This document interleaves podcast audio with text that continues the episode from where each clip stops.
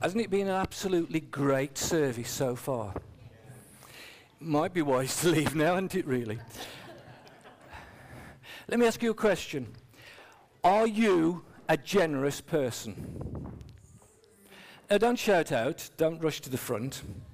Just imagine it yourself. Well, we need to make it a little bit more objective, so I'd like you to take this quiz this morning a personality quiz. Now, don't hang too much on it, but I've just got five questions here, and I'd like you to answer them truthfully. And to make it very simple, you'll notice that when you see it on the screen, for, there are only two answers each time. So that makes it simpler still. If you agree with the one answer, you count it on your left hand. Can you do that? Okay. And if you agree with the other answer, you count it on your right hand. That's it, Judith, thank you. Waving like that, you see. Now, I want you to answer truthfully, not the answer you think uh, you ought to give, not the answer that you think I want you to give. That's actually very simple when you get to it. Here we go. Okay. And if you can't imagine the situation that's described, Imagine something very similar. Are you ready for this? Okay. Yes, good. I'm getting the thumbs up. Now, when you do your counting, you might just want to do them sort of like that, you know, so nobody can see. Okay. Some, well, there, there you go. I mean, you don't need me to read it out, do you really? But there it is. Okay, so you got your left and your right. Okay. Do you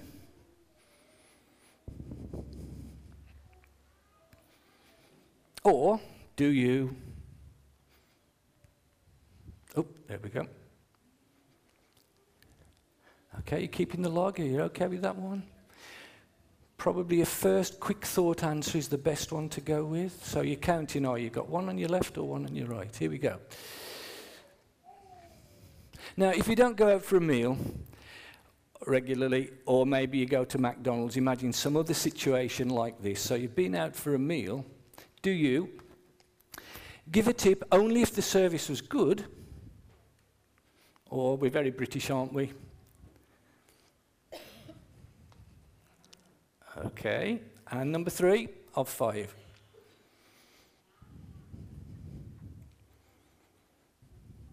Do you?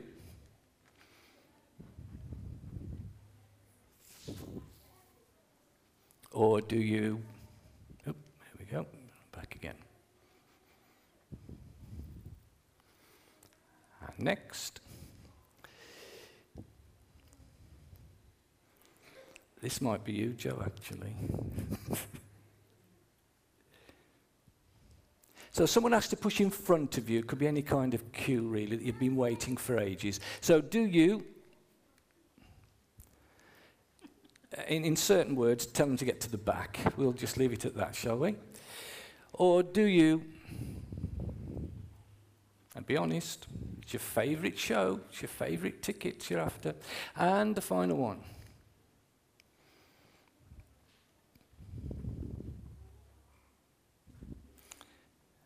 Now, you can imagine what that job is. I don't know, it could be cutting the lawn, putting the bins out, that sort of thing.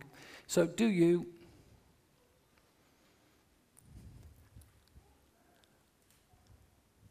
or do you So you've got your five there now. You got them counted up. You can share it with someone later if you want to. You may not want to, but if you've been honest, maybe you fall into these categories. If you're mostly on the left hand there, I'm sorry, but you're Ebenezer Scrooge.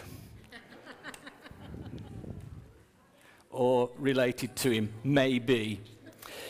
Uh, mostly on the right hand, you're probably Mother Teresa. Actually, when I found those pictures out, I thought they looked remarkably the same. Uh, but, uh, um, but that's the joys of getting old. Babies and old people, they look the same. Not babies look like old people, you know what I mean. Uh, okay. So, how generous are you? Only you know that.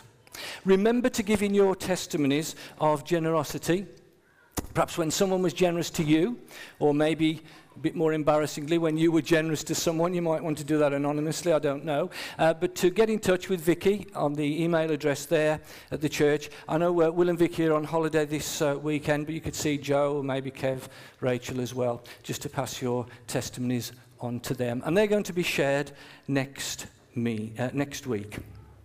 So, what does it mean to be generous? Is it the same as grace? Because in that, when we first started on this topic, I thought, isn't it the same thing? And I had some difficulty in working out what it is. Even though Will did, in the first week, generosity for dummies, didn't he? I still had to look it up and get it clear in my head. Because we're perhaps very familiar with grace, really, aren't we? We'd say, yeah, it's the free and unmerited favour of God to us. His salvation and blessings. But as I've read a little bit about this, generosity seems to come out of grace. So, the grace we have see, received, I found that generosity comes from that. So, that's what generosity is. It's a bit long winded, isn't it? One man put it more simply, I think, like that.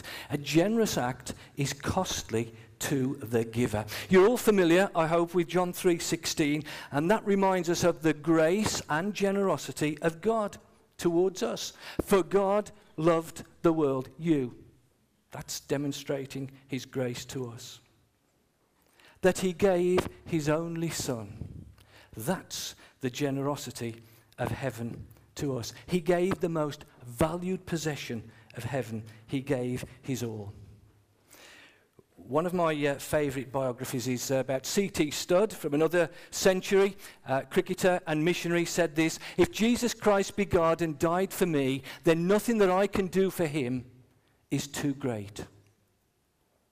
Luke 15, the parable of the lost son, demonstrates grace and generosity. I remember back, perhaps a year or two now, uh, John Bentley's study about uh, the lost, the parable, the parable of the lost son. And I thought, oh, the parable of the lost son, we've heard all of that before, haven't we? We know it all. But that was an astounding uh, demonstration and revelation from a familiar story from John. So, grace, the father welcomes the lost son back. The generosity was outstanding, wasn't it? A son, not a servant, a robe, a ring, sandals. Let's have a party. Well, we have received both grace and generosity from our Father. The example set by Him should be the pattern for our living and giving. Well, I feel that generosity is a fruit of the Spirit. It isn't mentioned by name in Galatians 5, but kindness is. And kindness is described as the quality of being generous. So if you want your generous spirit to grow, you need to tend and nurture it and not to ignore and neglect it. Okay, well, at this point, we have uh, a very special uh, event going to take place. One of our young people is going to come and demonstrate an astounding piece of magic for us. So, where is she? Come on, let's, she will introduce herself. Yes, there we go. She will introduce herself. Um, you're going to try without the mic, are you? She said she can do it without the mic because she can talk loud. So here it is. She'll introduce herself and then tell, her, tell us what she's going to do. Okay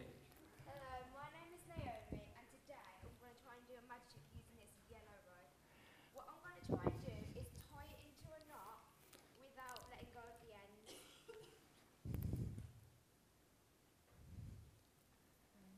Wow. Woo. Now, I'm going to try and get it off the rope. And hopefully it'll end up in my hand.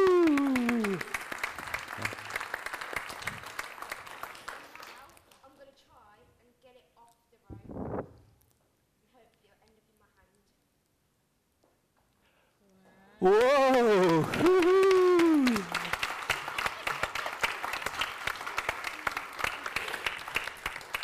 Now, Naomi's been practicing that for a week or two now, haven't you? Because she saw some magic at the, um, at the children's church and she said she'd like to learn some magic. Wasn't that really brilliant? It was absolutely brilliant. I think she's going to be a magician in the future. Now, I, I think she deserves, I know we've had lots of young people out, but I, I want to, because special this is, I want to give her a, a reward. And I thought, would a pound be generous If I get. No. Neil. Thanks, Neil. Hiya. Okay, look, I'm only going so far. I've got two pounds. What? No, two pounds. Two pounds is generous, isn't it? Is it? Would you say for the for what she's done for the level? Is that generous? you wouldn't be doing it if it was your money. Okay, this is my absolute limit. Right. I think, given the nature of the task, the five pound is generous. Yeah. Okay. okay. Okay, that's my story of generosity then. So well done, Naomi. And look out for that uh, in future. And your stories of generosity as well, bring them in. Juan Mata now, that's not a, disease, that's actually a name of a person. Uh, he's an exceptional footballer, a very sublime footballer. And he started a charity called Common Goal Charity. And he's trying to get other footballers like himself to give 1% of their income uh, to this charity. It's a very, very commendable. Did you know that the average salary of a Premier League footballer is two and a half million pounds a year? Two and a half million. Juan Mata, it's estimated, his salary is about 70, uh, sorry, 7 million pounds a year. So 1% of that, 70,000 pounds. It's a brilliant idea, isn't it? Is it generous?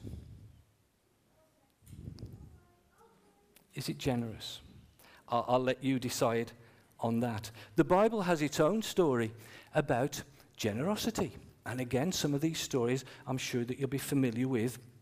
at the widow's two mites, how that people were giving loads and loads in, but they were giving out of their excess. But the widow was giving the two mites everything that she had.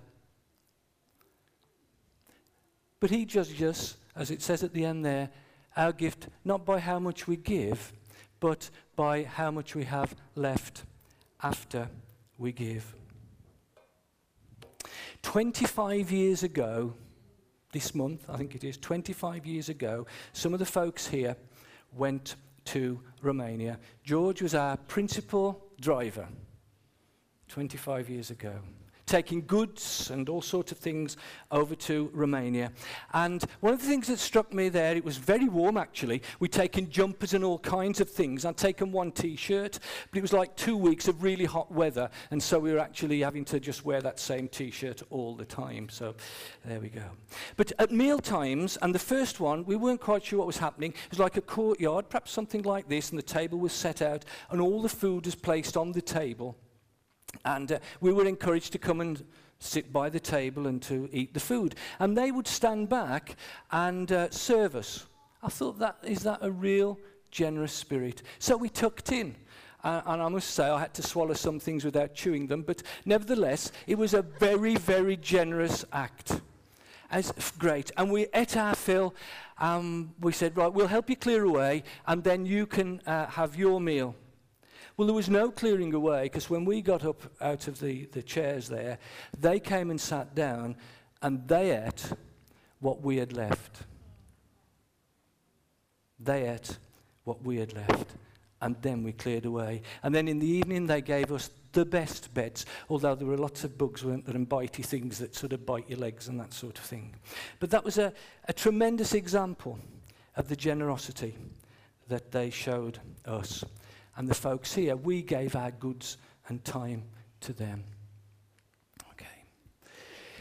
The picture that you saw at the start, this is my uh, niece, Leah and she'd been planting with her Auntie Joy some sunflower seeds, and she likes to do that. And uh, each week we give Leah a, a small amount of pocket money. you can see I'm not very generous with you, but she has a small amount of pocket money. And the first time I started this, when she started school, she's eight and a half now, I said, now Leah, what I want you to do is I want you to spend, so, uh, sorry, spend some. She was happy with that. Great, spend some. And I'd like you to save some. She was happy with that. But when I said, give some away, I want you to share some, she sort of got the money and she went. She thought I was going to take it back off her. Generous spirit. What do you like? Do you spend some, save some, share some? Luke 16 and 38, and Joe mentioned this uh, the other week, it says, Give and it will be given unto you. And you might be thinking, well, I do that. I give my tithe and I give this and I do that. And it doesn't seem to be working for me. We don't seem to have any millionaires here, do we? We don't seem to have any millionaires. So is that really working? If you put 10 pounds into the offering, would you get a hundred back, a thousand? A million, maybe. Is that your expectation? Well, actually, just to say give and it will be given unto you is taking it out of context. The context, as Joe uh, brought to us on week two, was about forgiveness. And the context of this is about forgiveness. You forgive, you give, and forgiveness will abound for you. What I want to bring to you now, the thought is this the harvest from a generous life. And when we were praying earlier on, someone prayed about the seed and the fruit, and that really confirmed to me God wants to say this a harvest from a generous life. I'm just going to read some verses of scripture from 2 Corinthians. So here we go. Okay. You can follow it on the screen, or if you've got your various apps, or maybe you've got one of those old fashioned paper Bibles with you. 2 Corinthians chapter 9, this is. Remember this Whoever sows sparingly will also reap sparingly, and whoever sows generously will also reap generously. Each of you should give what you have decided in your heart to give, not reluctantly or under compulsion. Remember Phil telling us about that last week, hospitality, not being forced to do it. For God loves a cheerful giver. And God is able to bless you abundantly, so that in all things, at all times, having all that you need, you will abound in every good work. Now, he who supplies seed to the sower and bread for food will also supply and increase your store of seed and will enlarge the harvest of your righteousness. You will be enriched in every way, so that you can be generous on every occasion and through us, your generosity will result in thanksgiving to God. So the principle there is to sow generously. And Leah sowed some plants, some little seeds rather, only about half a dozen, something like that. And, uh, oops, they're all going over the place. I bought one or two to show you actually. Here's one of the seed heads. There it is, that's that one there. Doesn't look much now, doesn't look as pretty as it did before. But that's that one there. And I found by reading these that about these that the sunflower is one of the most generous plants as far as seeds are concerned. Up to about 2,000 seeds are on there. You can count them if you want. They break off quite easily, but I better not in here, I die. And that was the large flower head that was in the open soil. Now, if you'd noticed the picture earlier, you see, some of the flower heads are pretty small, just these ones at the front. And if you track them down, they're planted in the pot. Oops, there we go. So those small flower heads were planted in the pot, and the root system couldn't extend, and so on and so forth. The gardeners will know better. But the ones that were in the open soil, the ones that were unbound, produced a much more generous crop. And when you do, when Naomi does her tricks for truth, we'll call it that, tricks for truth, maybe she might say in that one to be unbound to be released, not to be tied, but to be unbound, and we'll get a more generous crop. What I'd like the uh, young people to do later on, and par parents, perhaps you can get this, if you'd like to get yourself a little pot, like that, and there is a seed in it, that one's dropped, but there's a little seed in it, and if you plant that next spring, you can look, do a Google search on it, see how to plant it, plant it in the pot, not, don't put it outside too early because the frost will get it, maybe mid to the end of May. Then you can plant that directly in the soil and it's biodegradable and so on. And maybe next year, Sue, perhaps uh, you could get some pictures of young people standing by their sunflower flowers to see the generosity and remind them of the generosity of God. There we go. Now, there's just something I found, but I'm sure you can find a lot more. So, sow generously. To give cheerfully. That's what it said, wasn't it, in the scripture? To give cheerfully. And when you look up some of these words, it's quite interesting. The word cheerfully actually comes from a word that literally means hilarious. So, what I'd like you to do next time we have the offering, can you give hilariously? And they'll really think we're a bit strange. Well, they do anyway, don't they? But can you give hilariously when you put your money in? And the more you put in, the louder you can laugh if you want. But give hilariously to God, to give cheerfully, not reluctantly or under compulsion. And then it says to reap bountifully. So, sow generously, give cheerfully, reap bountifully. Now, I'm going to show you a picture of a man here. I'm going to ask you, what does this man have to do with you? Not, the, not him. Him. What does this man have to do with you? Nothing you might say, never met him, never will. He died many years ago. But what does this man have to do with you? One or two people here will know who it is. This man is called Caleb Beardsmore. He's the uncle of someone you'll remember very well, Morris White who's now back at Eve Lane. So this is Caleb Beardsmore, Morris's uncle. And this man attended a crusade, it was called, in the 1930s at Dudley Town Hall, and he became one of the converts there. And he decided to set up a little church. After he visited others, he decided to set up a little church himself in his house, and then uh, to set up a fellowship in Eve Lane in Upper Gornal. And then in the late 30s, 1930s, then built a church that was on Eve Lane there. So, what's it got to do with you? The next pastor who came to the church there, Pastor Gerald Chamberlain, which is obviously the older guy that is there. And this is us at one of the camps that we used to go to as young people. I'm a great believer in the youth camps. In the late 60s, early 70s, we used to go. And this is us. We just won the cup, well, such as it was then, the football cup at Exmouth Youth Camp. And I'll point out my bestest friend on there. You might not recognize him now because he's very follically challenged. In other words, he's not got much hair. He's there, you see. There he is. Anyone know who it is? My bestest challenge. Yeah, you got it, Kev. That's Paul Chamberlain, or Pastor Paul Chamberlain. That's uh, Gerald Chamberlain's uh, son. So which one's me, Rachel says? I'll leave that to your imagination. Uh, one, yeah, very good. That's me there. Yeah. Uh, and so from Caleb Beardsmore, starting this church, then Gerald Chamberlain comes, and these are some of the youth from there. Again, what's it to, go, to do with you?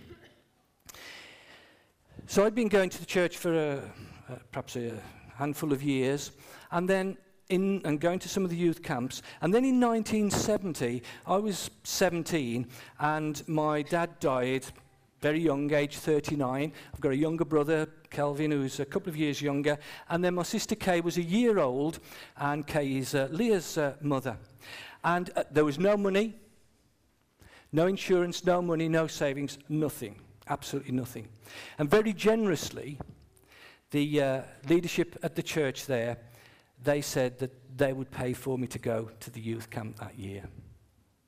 So Sue and Matt and the role they're going to play, that's very much close to my heart because the impact that you'll have on young people and children is immense. Never underestimate that. The seed that you sow is absolutely uh, immense. And Gerald Chamberlain, Pastor Gerald Chamberlain, uh, of Chamberlain House, you remember that from some years ago? And that was also from a generous donation. One of my heroes of faith, he told me about Jesus. And then Jeffries Williamson came to the church, and then this very handsome looking guy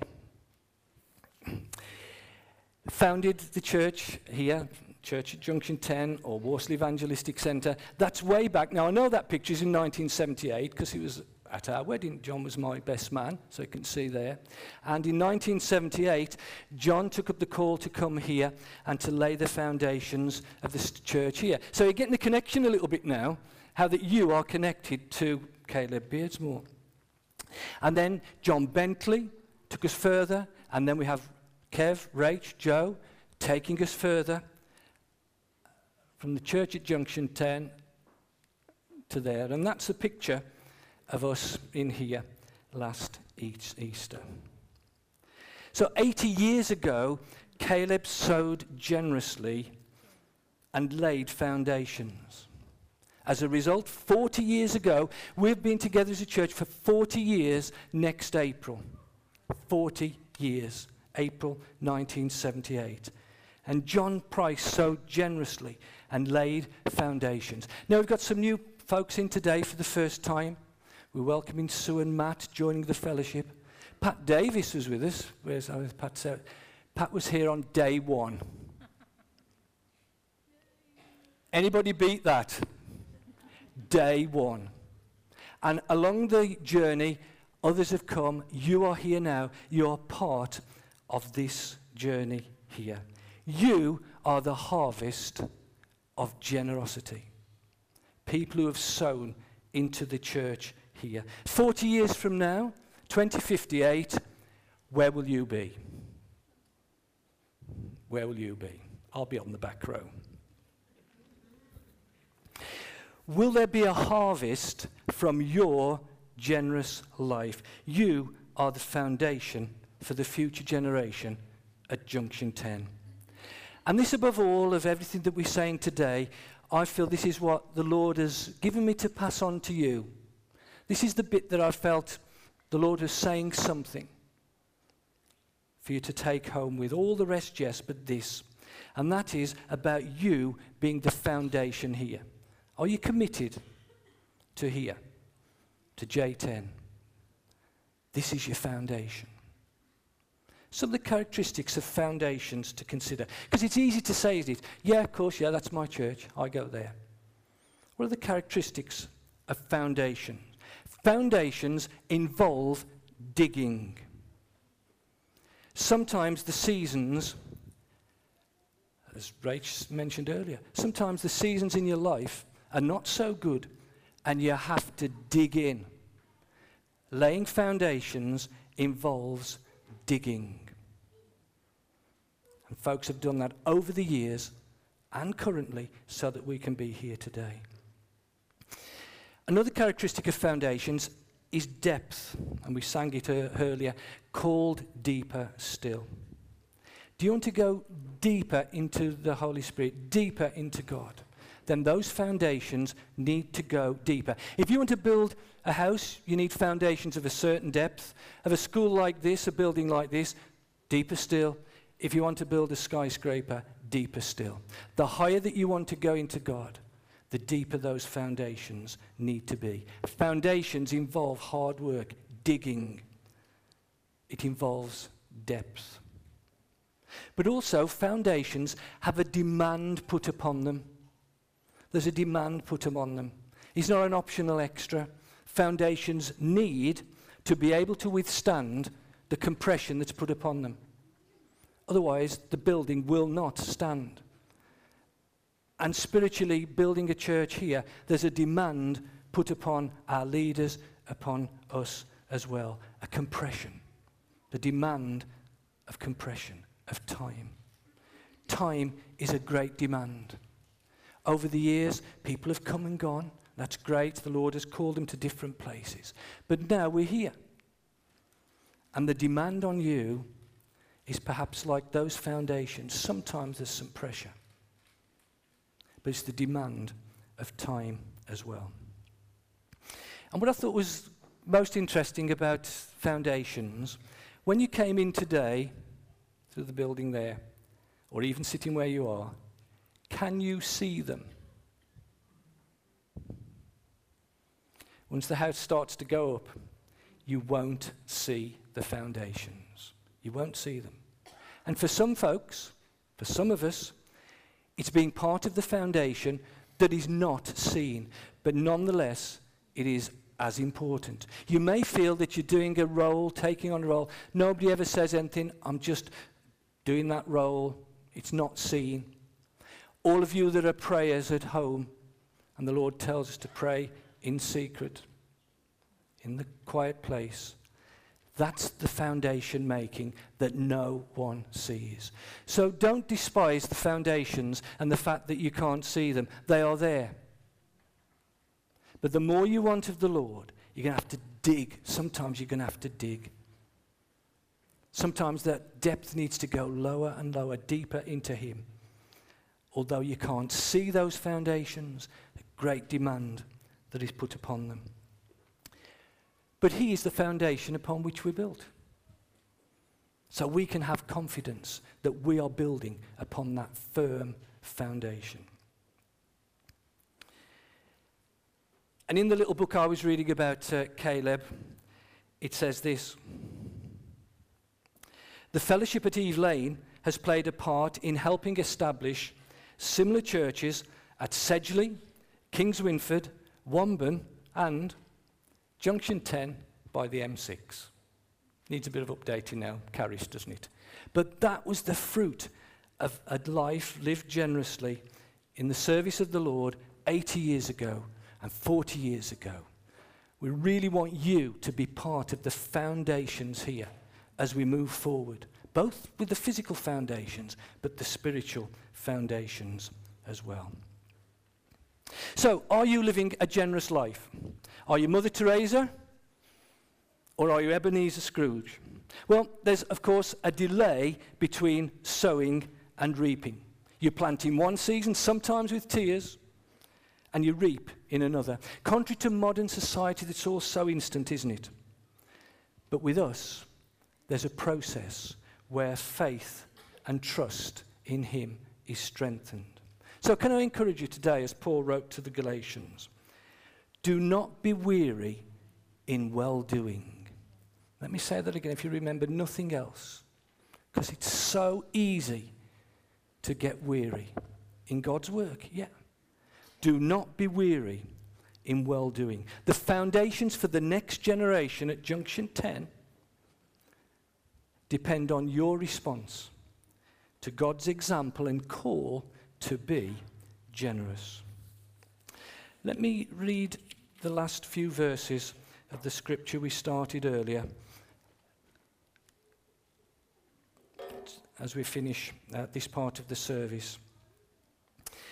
2 Corinthians 9, and it continues in these verses this service that you perform is not only supplying the needs of the Lord's people, but is also overflowing in many expressions of thanks to God. Because of the service by which you have proved yourselves, others will praise God for the obedience that accompanies your confession of the gospel of Christ, and for your generosity in sharing with them and with everyone else. So, can I encourage you to be a generous person and to build upon the foundation that is Jesus Himself and to be part of the foundations of what we're doing here at J10 as we move into the future? Can we just pray before I hand back to the guys here?